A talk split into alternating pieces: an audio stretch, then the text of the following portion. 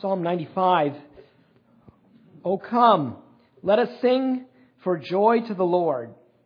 Let us shout joyfully to the rock of our salvation. Let us come before his presence with thanksgiving, and let us shout joyfully to him with psalms. For the Lord is a great God and a great King above all gods, in whose hand are the depths of the earth. The peaks of the mountains are his also. The sea is his, for it was he who made it, and his hands formed the dry land. Come, let us worship and bow down, and let us kneel before the Lord our Maker, for he is our God, and we are the people of his pasture and the sheep of his hand. Today, if you would hear his voice, do not harden your hearts as at Meribah, as in the day of Massah in the wilderness, when your fathers tested me. They tried me, though they had seen my work. For forty years I loathed that generation and said, They are a people who err in their heart and do not know my ways. And therefore I swore in my anger, truly, they shall not enter into my rest. Well, this is a psalm that was probably used on the Sabbath day in the Old Testament to call the Jews to public worship. This is a psalm that was used quite possibly at the temple, maybe in the synagogues uh, throughout Israel. And it was there to remind the people of God and exhort the people of God to what is really one of the most important activities that God has given to man. And that, of course, is the act of worshiping. There really is no higher uh, act given unto men, says uh, John Stott. And A.W. Tozer, as well, in his book, Whatever Happened to Worship, uh, agreed that this is one of the most important of all human endeavors is the right worship of God. Not only is it one of the most important endeavors of human activity, but it also is one of those activities for which God is actually looking for people to do for Him, to serve Him. If you remember in John chapter 4, Jesus has a theological conversation with an immoral woman at the well. A woman who's had multiple husbands, and the man that she was living with was presently not her husband. And yet, Jesus, in his mercy, came to this woman and spoke to her and, and asked for a drink of water. And she said, uh, Why is it that you, being a Jew, would ask me, a Samaritan, for water? And Jesus, of course, said to her, Well, if you knew who you were speaking to, you would ask him for water, because I can give you living water. And if you drink of this water that I have, and he was speaking of the Holy Spirit, boys and girls.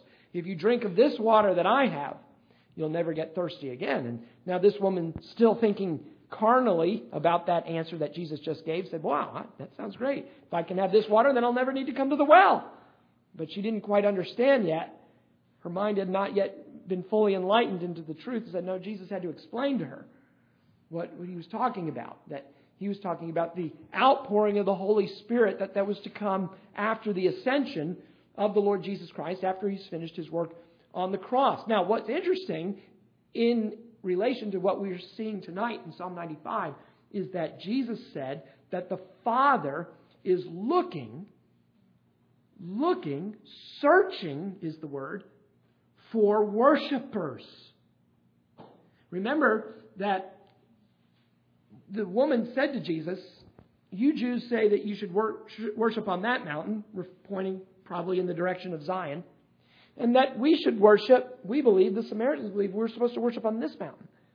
And Jesus said to her that a day is coming and now is when you will worship neither on that mountain nor this mountain, but you will worship in spirit and truth. And he was talking about after he has completed his earthly ministry, after he cries out, It is finished on the cross, he ascends into heaven and will give the Holy Spirit. It won't matter geographically where you are, it won't matter anymore.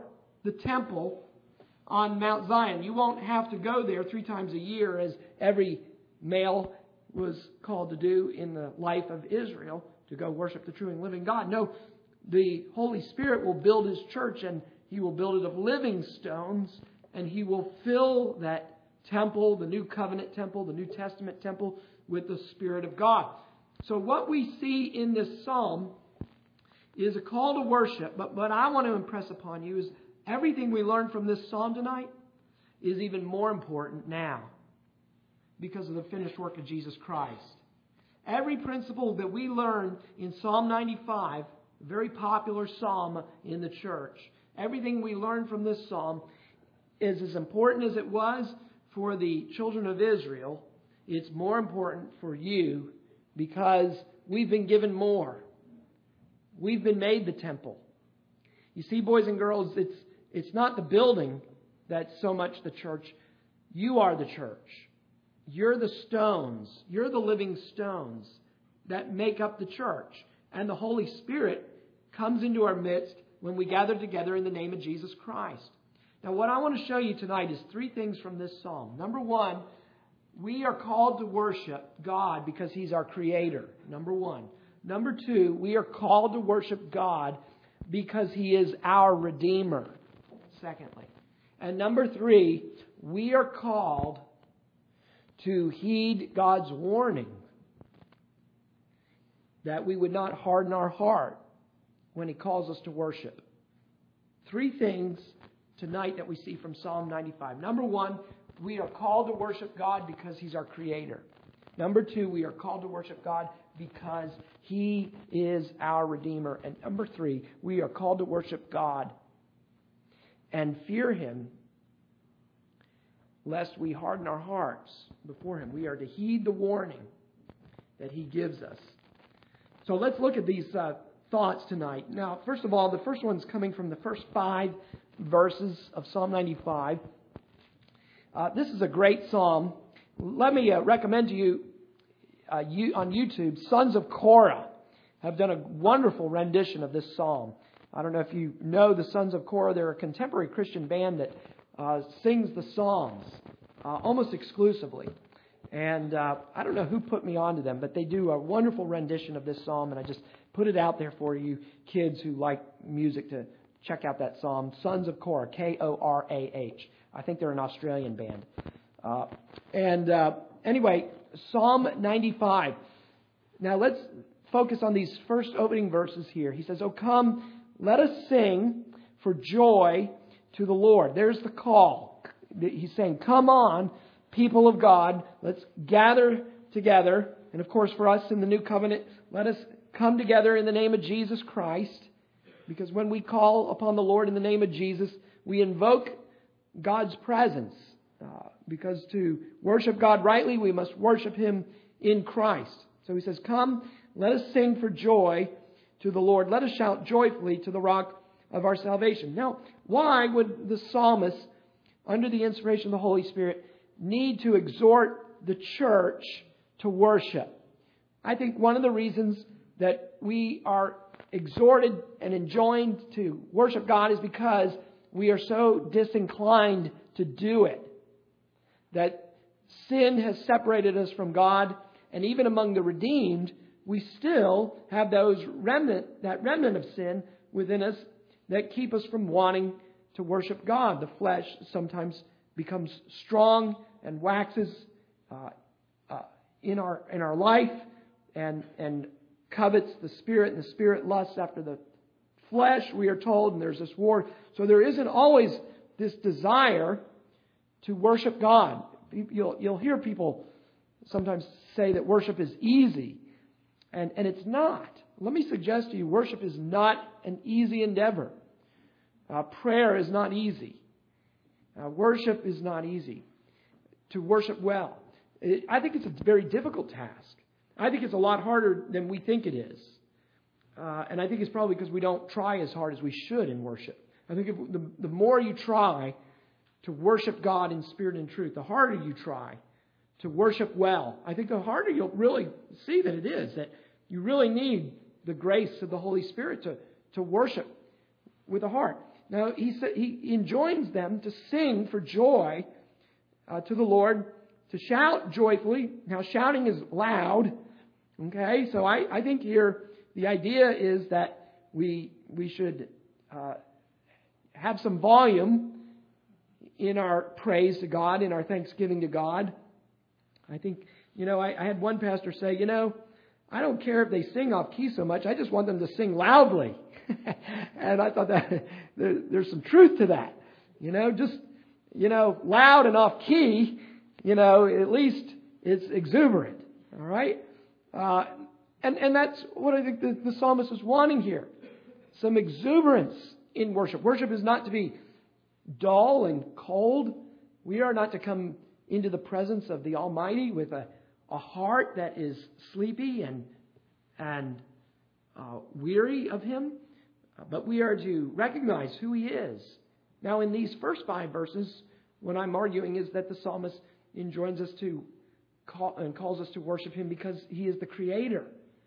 And we thought about that a little bit as we thought about the universe this morning. We talked about the stars and the galaxies and the billions uh, of stars that are out there and how great, how large our God is. Our God is incomprehensible. That is, boys and girls, you cannot completely think about God in his being as he is. It's impossible with you having a finite mind to be able to understand everything about who it is you worship. Now, you can know Him. I'm not saying you can't know Him. You can apprehend God. Now, I think there is some truth to the idea that God is wholly other. Uh, but there is also the truth to the idea that He has revealed Himself to us in the Scriptures and in the person of Jesus Christ, and we can know Him truly. We can apprehend the truth of, of the God that we worship. But we do need to see that God is great, He is vast. Uh, so much vaster than I think we think of him ordinarily. And sometimes the, the study of the creation is a helpful thing in order to help us appreciate the vastness of, of God. Notice that he says we need to come with a certain attitude in worship. Notice there's joy, verse 1b, or verse 1a, 2. Sing for joy to the Lord, verse 2. Let us shout joyfully to the rock of our salvation. Notice there the theme of, of our redemption. I'll talk about that in a minute. Uh, let us come before his presence with thanksgiving. So we see that there needs to be joy, there needs to be gratitude, there needs to be exuberance, there needs to be a, a longing for him. For the Lord is a great God. We are to sing to him, that's a part of worship. Again, shout joyfully to him with psalms. Now, one of the things I want you to appreciate, young people, this is one of the things, when I thought about this sermon, I said to myself, one of the things I really want, especially the children in the church, to appreciate is that worship is coming into the presence of God. And, and we see that in verse 2a. Let us come before his presence with thanksgiving. What I want you to appreciate, boys and girls, is that corporate worship in the name of Jesus Christ, of the triune God, is, is it's not just singing a, a song or two and listening to the preacher talk, but there's more that's going on there. What we're doing is we when we gather together and we call you to worship, what we are doing is we're we are exhorting you, we're encouraging you to lift up your heart to God and what do I mean by lift up your heart to God? Obviously, physically, I'm not speaking about your little, you know, beating heart here. But when we speak about lifting up your heart to God, that is, we are, we are trying to lift ourselves up and recognize that we are standing or bowing before the Almighty God. And that it's not just singing some songs together. But we're offering praise. We're offering thanksgiving. And, and this means that what we're trying to do is we are trying to sing unto the Lord. Now, I don't know if you have experienced this. I know I have.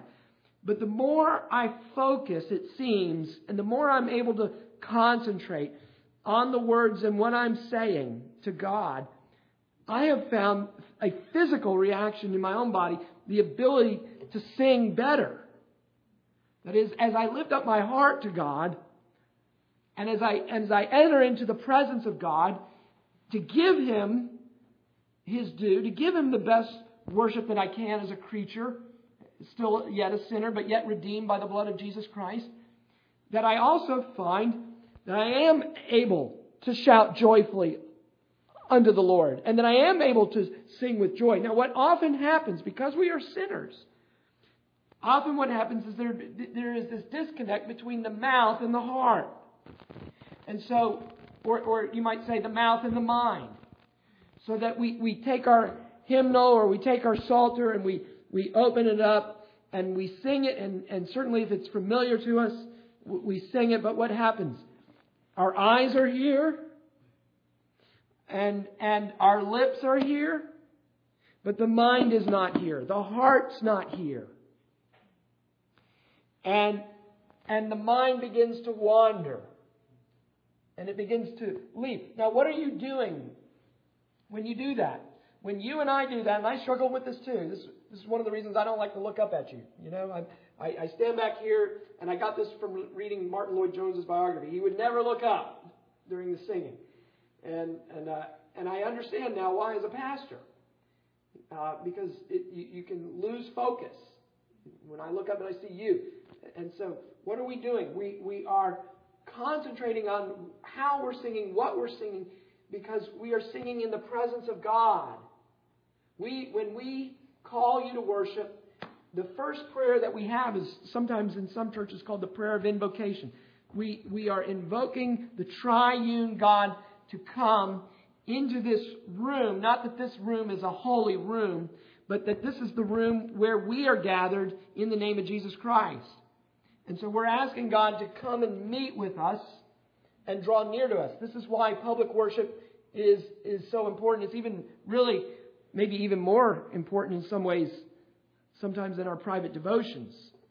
Uh, because this is where God often loves to really draw near to his people, is when we corporately gather together. There's something about the corporate worship of God that God is especially pleased with. And that the thanksgivings and the praises and the petitions that come corporately are, are, are very pleasing to God. As one of the old Puritan writers used to say, that, that petitions that have many signatures on it uh, often are, are even more effectual in, in the sight of God.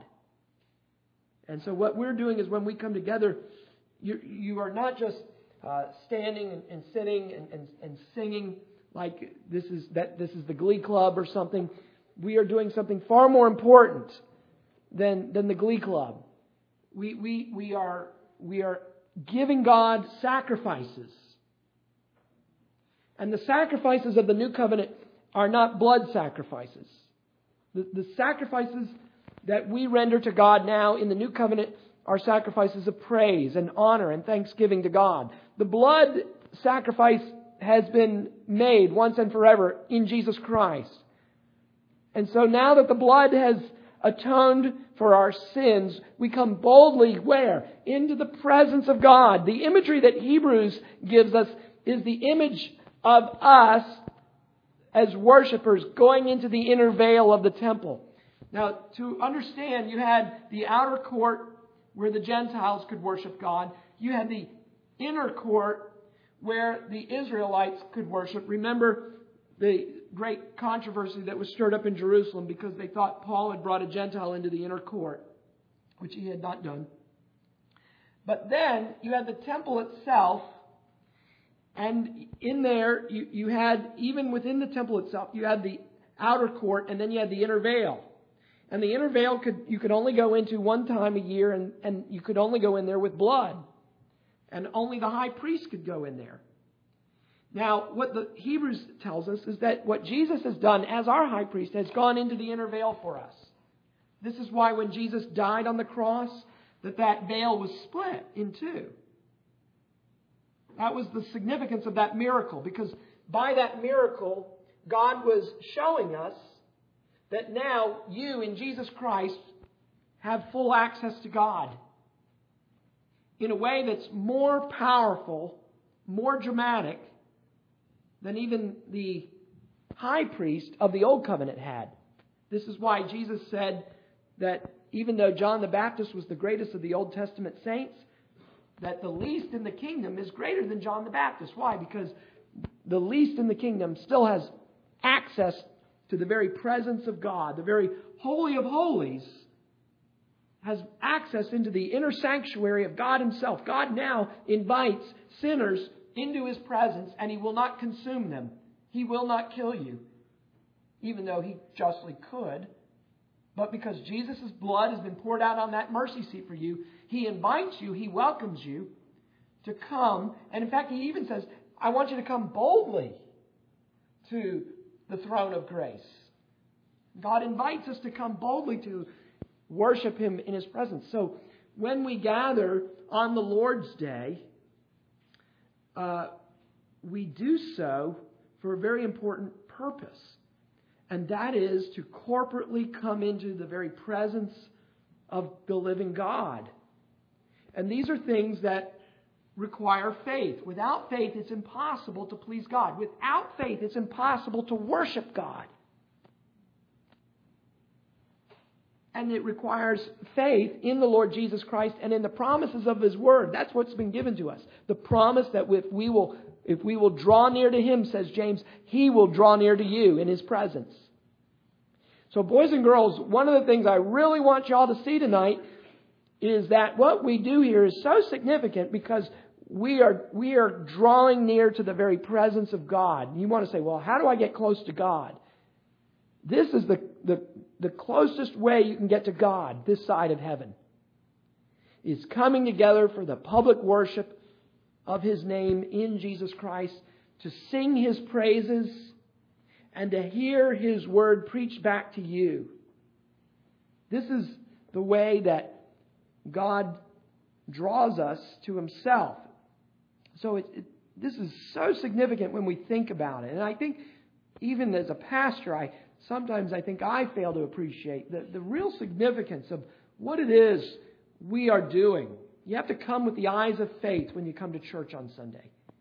And you have to look beyond just simply the hymn book and, and the pulpit and, and the preacher. It's, it's the very throne room of Jesus Christ, says John Calvin. When, when the minister stands up and preaches the Word of God, it, he is just the herald, he's just the messenger.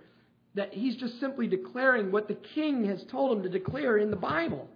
And this is what the Bible says. And so, in a sense, it's not so much what the pastor has to say, it's what Jesus Christ has to say to us tonight. And that this is, in God's providence, this is the text for us tonight. This is what Jesus wants you to hear tonight. Jesus wants you to hear about worship. And He wants you to hear the significance of worship, that you should come and enter into His presence with thanksgiving and into His courts with praise, and that you come and adore Him and you worship Him and you bow low before Him. And this, this is one of the most significant of all human activities. This is one of the most significant things that we will do in heaven. A.W. Tozer, who I was reading this week in preparation for this sermon, said that a man who, who does not worship, he's not fit for heaven. He's not ready for heaven. A man who does not know how to worship, a man who does not enter into the worship of God, he's not he, he has not, there will be nothing for him to do in heaven. He's not ready. He's, he's like a fish out of water.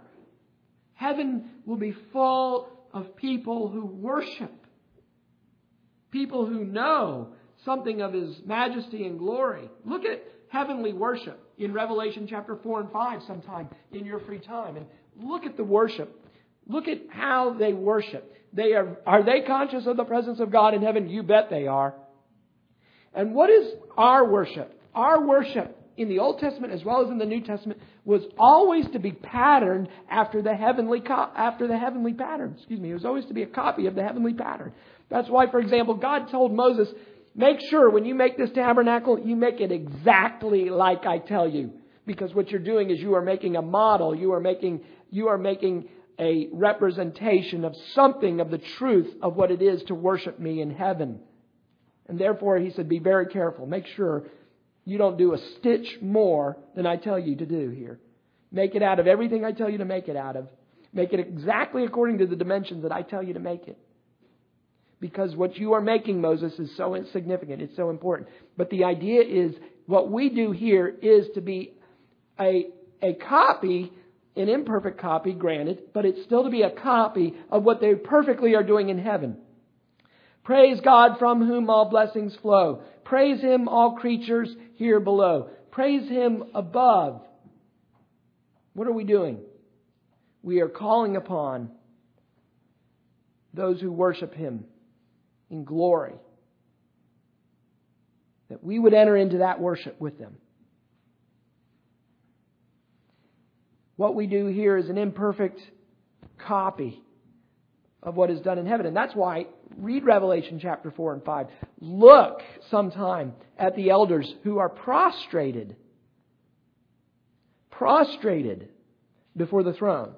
Now, I'm not saying that next Sunday morning you need to come out in the aisle and put yourself face down on the, on the floor. But I'll say this that what you do with your body is important in worship. Now, let me tell you what I often see when I do look up.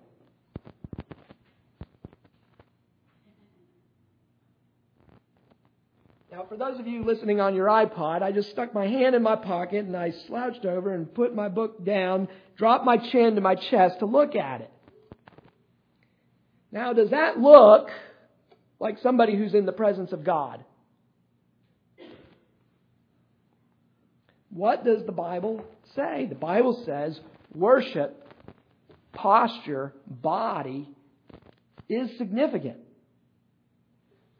Verse 3 The Lord is a great God and a great King. Notice in verse 6 Come, let us worship and bow down. Now, again, I'm not suggesting that you need to get out of your pew and prostrate yourself or even get on your knees. And, and this bowing down, commentators have suggested this bowing down is not a nice Anglican kneeling. This is, this is probably more what you see in the Middle East. Bowing down. That that's really what's going on. But you do see, even in that posture, the way God is viewed as someone who is great. Now, it is significant. I do think we should bow down when we pray. Um, I do think that when we sing, that uh, we, we, should have the hymnal out in front of us, and we should be lifting up our, our voices to the presence of God in our midst. Um, body pa- posture says something. Now, obviously, God does look at the heart, and you know you might be able to fool those around you simply with your posture. There are certainly those who make a great show of things physically and, and yet who are hypocrites in their heart. They don't love God. They simply do it for man. Uh, the the uh, Pharisees loved the chief seats in the synagogue and, and uh, certainly like to make great displays of, of worship, but yet nevertheless uh, their heart was far from God. So we, uh, we do need to be aware of that hypocrisy. Uh, but nevertheless, we shouldn't allow hypocrisy to keep us from worshiping God the best that we can. All right, I want to move on here. Notice that from verse 3 and 5, the idea is that God is your creator, and one of the reasons you should worship Him is because He who has created you also is your governor. He's your king. If you look at verse 4, in whose hand are the depths of the earth, the peaks of the mountains are his. So you think about those deep valleys and the depths of the ocean. Uh, there, there's one in the Pacific that's so deep you can take Mount Everest and put it in it, and Mount Everest would not break the surface of the water. Uh, the sea is his, for it was he who made it and his hands formed the dry land. So the, the idea is God has created the world, that God has created the universe. He has created you and me. And therefore, because he is our creator, we, we ought to serve him and worship. I heard this minister who was dying, and uh, one of the letters he left was he a thankful acknowledgement to God that God made him. And I thought, isn't that interesting? As he comes to the end of his life, one of the things he was thankful for was the fact that God created him. And I think that's what is being said here in these verses. God has created us. Come, let us worship the Lord. He's your creator. There is this natural inclination to ingratitude within us, and we need to be stirred up. Now, I want to move on. Not only is He our creator, but He is also our Redeemer. You see that in verse 7. You also see it in verse 1. Let me read verse 1 again, verse B, 1b. Let us shout joyfully to the rock of our salvation. Notice there's redemption is mentioned as well as creation. And then also you see it in verse 7. For he is our God, and we are the people of his pasture and the sheep of his hand. Now, while all men are enjoined to call upon God as their creator, that task has been especially given to the church because the church has been redeemed by the blood of the Lord Jesus Christ. Jesus is the good shepherd, John chapter 10 tells us, and we are his sheep, and the sheep hear the voice of Jesus. The Holy Spirit speaks to us through his word. We hear the word of God effectually. It's applied to our mind and our heart. We believe on the Lord Jesus Christ. We recognize his voice the same way that sheep, boys and girls, will understand and recognize the voice of uh, the shepherd.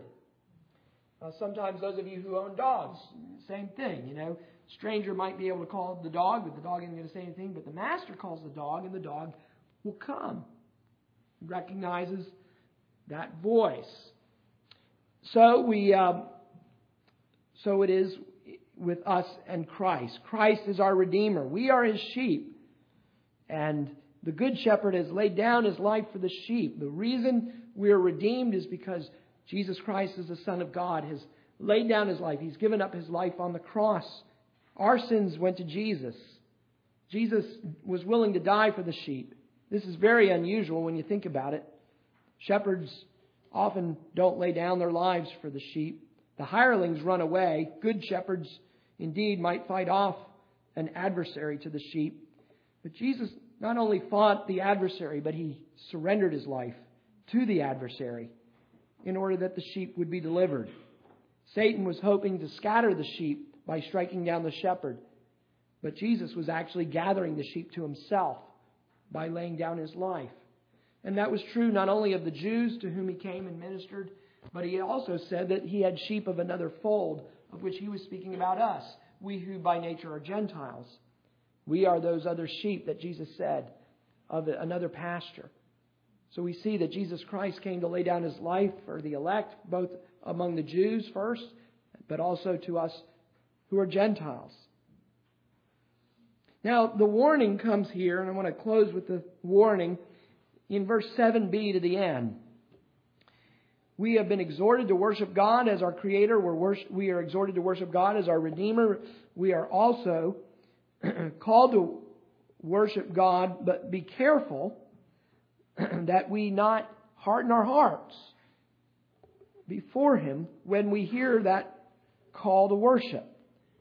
If you look at 7b, it says, Today, if you would hear His voice, now that's not an audible voice, boys and girls, but that is the voice of the Spirit. The Spirit of God speaks to His people. The, the Spirit of God speaks through the Word, through the Bible the reading of the Bible, the teaching of the Bible, the singing of the Bible, the praying of the Bible.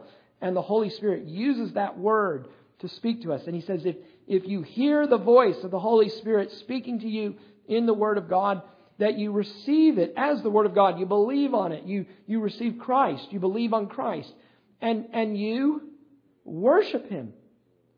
You respond with worship, adoration, prayer, praise, thanksgiving unto God. And that you, and what the psalmist is saying here is you be careful that you do not harden your heart or harden your will against God. You be careful that when you hear the voice of the Spirit speaking through the Bible, that you don't shrug it off coldly. Some people will shrug the word off coldly. Some people will resist the word more vehemently. And then others will even react hostily to the word of God even by blaspheming. So people respond sometimes in different ways, but each of those ways, says John Calvin, is forbidden by what's spoken here, whether it be coldly or whether it be hotly or whether it be with great vehemence and persecution. But we are not to harden our heart. Now, what we learn here is that uh, the psalmist reminds us of their history. And that, of course, is found in Exodus chapter 17, verses 2 through 7. You don't have to turn there, but there the children of God, they've been delivered from Egypt and they're in the wilderness, but they're lacking water. And they grumbled against Moses and they even thought about stoning Moses to death and they asked him rhetorically, Have you brought us out in this wilderness to kill us? And so God told Moses that he was to strike the rock. And then this scene will be repeated later when he is to speak to the rock. So you have two episodes here uh, where they are in the wilderness. And he says, Don't be as those people. Now, one of the things I think you need to appreciate about the deceitfulness of sin and why we need to be putting sin to death, unless otherwise sin will put us to death, is that these people are people who saw miracles. Remember, this is the generation that saw all the miracles in Egypt, all the plagues that some of you young children have been studying in Sunday school in the last few months. Uh, those plagues they saw. This is the same people. This is the same people who saw the Red Sea. Can you imagine watching this giant ocean split into two and the land in between it becomes miraculously dry? and there are great walls of water on the right and on the left in the distance there. God has made a vast chasm in that water for a million, two million people to walk through, even at the pace of the slowest in the group, and hold that water back. And at the same time, frustrate the plans of Pharaoh, who is chasing the people of God. And then, once the last person of the children of Israel have safely crossed to the other side of the Red Sea to cause that water, miraculously being held back, to collapse on Pharaoh and his chariots and on his men, killing every single last one of them. Now, think about that. Think about what it was like to walk on that sand. Dry sand. Not wet, muddy, sand that you're sinking into, dry, completely dry ground, and seeing those walls of water, and think about how long it must have taken to walk through that Red Sea. I'm reminded of this. I've told you this. I'm reminded of this every time we do the Christmas caroling party at the channels. How, how long it takes us to get from one house to another house with a group of only, uh, you know, whatever, 70, 100 of us. Think about, you know, millions of people going through the Red Sea. And what it must have been like for minutes, maybe hours of contemplation, walking through the midst of a miracle. And they must have had their head on a swivel in unbelief at what they were seeing. And then to get safely on the other side and to see God bring the ocean back to its normal state and to see the, the bodies of the Egyptians washing up at your feet on the shore to see the chariots uh, and, the, and, and the horses dead, the men washed up, as the Bible said, that, that the tide must have carried them up. You, you might be tempted to think, wow, that having seen that, I would, I would worship God every day of my life. I, I would, I would serve God with everything that's within me. I, I would, I, from here on, God, I, I will I will serve you and I will obey you with everything that is within me. You would think, wouldn't you? Surely I have seen nothing greater in my life than what I have just witnessed this past day. And yet, what do we find? And this, I think, shows us the intransiency of sin. That the sin and the deceitfulness of it is, is so pervasive that you can watch miracles like that. You can, you can live through miracles like that. And a few weeks later, you're hardening your heart against the Word of God coming out of Moses' mouth. You know, how many people say they don't believe in God? Well, what would it take you to get you to believe in God? Well, if I saw such and such a miracle, you know. I actually listened and heard a guy say, if I saw this chair levitate, I'd believe in God. the truth is, he wouldn't. Unless God regenerated him. I mean, it shows you the miracle of regeneration, is what it shows you. Shows you the power of the Holy Spirit, what it takes for the Holy Spirit to, to make a person a believer in Jesus Christ. It's something more extraordinary than a deliverance through the Red Sea.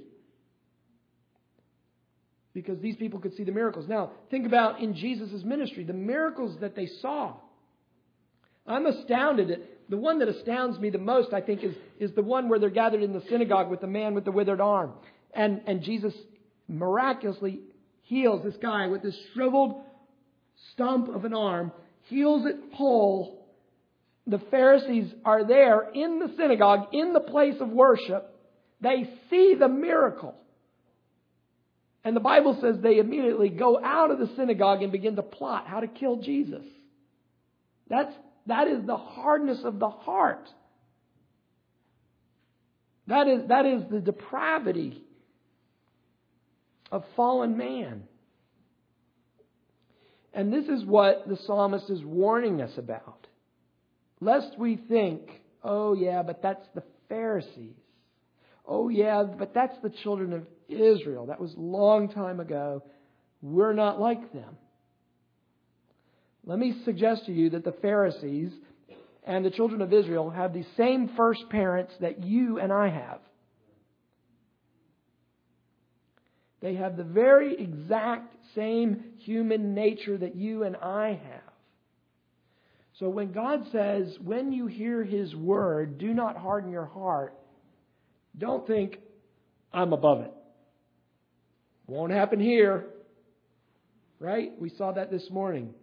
Who's the most confident disciple that he'll never betray Jesus? It's Peter, right?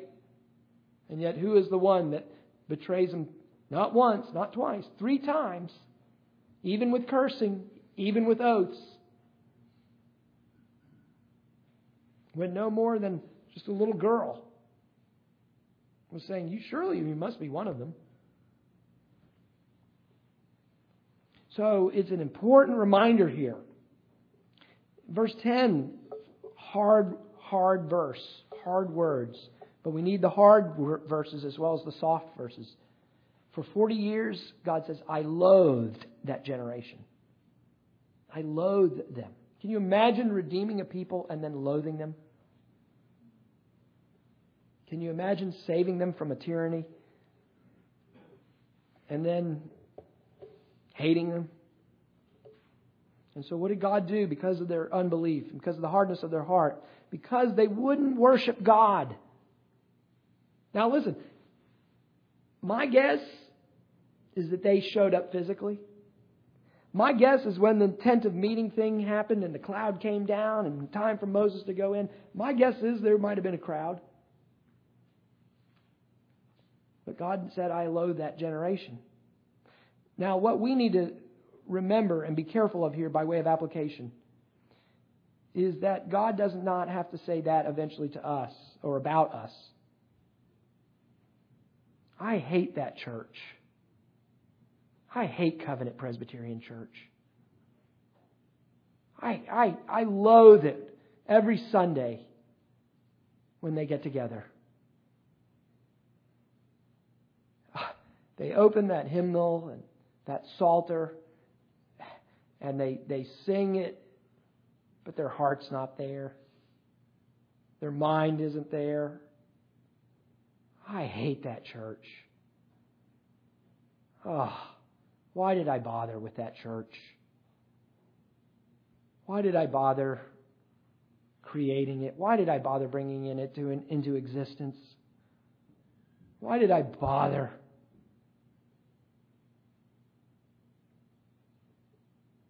They draw near with their lips, but their hearts are far away. Notice what he says. If that when it continued with the children of Israel. Look how patient he was. He said, For 40 years I hated that church, hated that generation in the wilderness. But then there came a point, verse 11, Therefore I swore in my anger, truly they shall not enter into my rest. God had had enough. He said, I'm not bringing them into the promised land. I'll bring their children.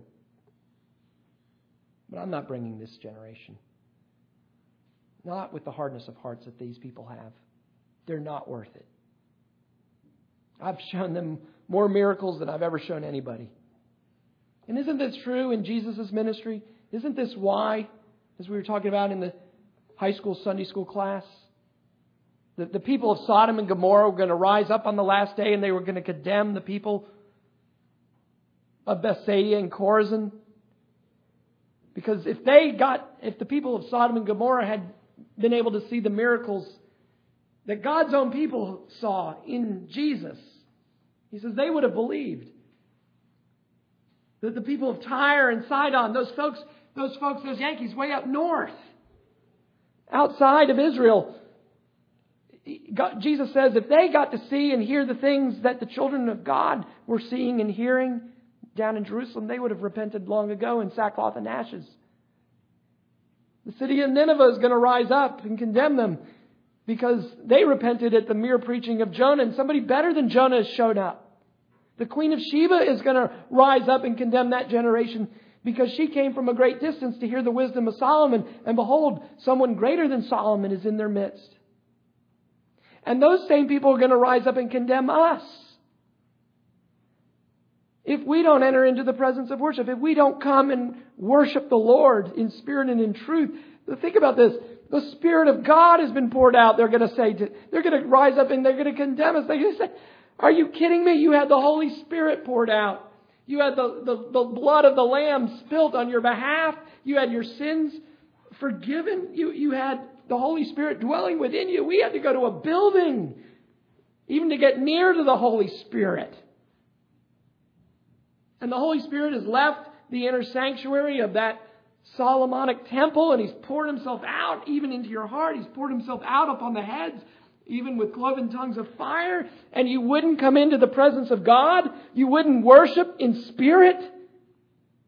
And in truth, you only would worship in form. You had an external appearance of godliness, but the power was devoid within you. And how many churches are going to be condemned on the last day by saints of the Old Testament? Are they, and they're going to say, Are you kidding me? You people had everything. You had every reason to worship God. You had every reason to worship Jesus. You had every reason to come joyfully on Sunday after Sunday. You had every reason to shout with thanksgiving unto God for what He's done for you. Are you kidding me? You came to worship cold you came sluggishly. You, you, you came with indifference. Let it not be said that God had to swear in his wrath against Covenant Presbyterian Church. They were not going to enter my rest.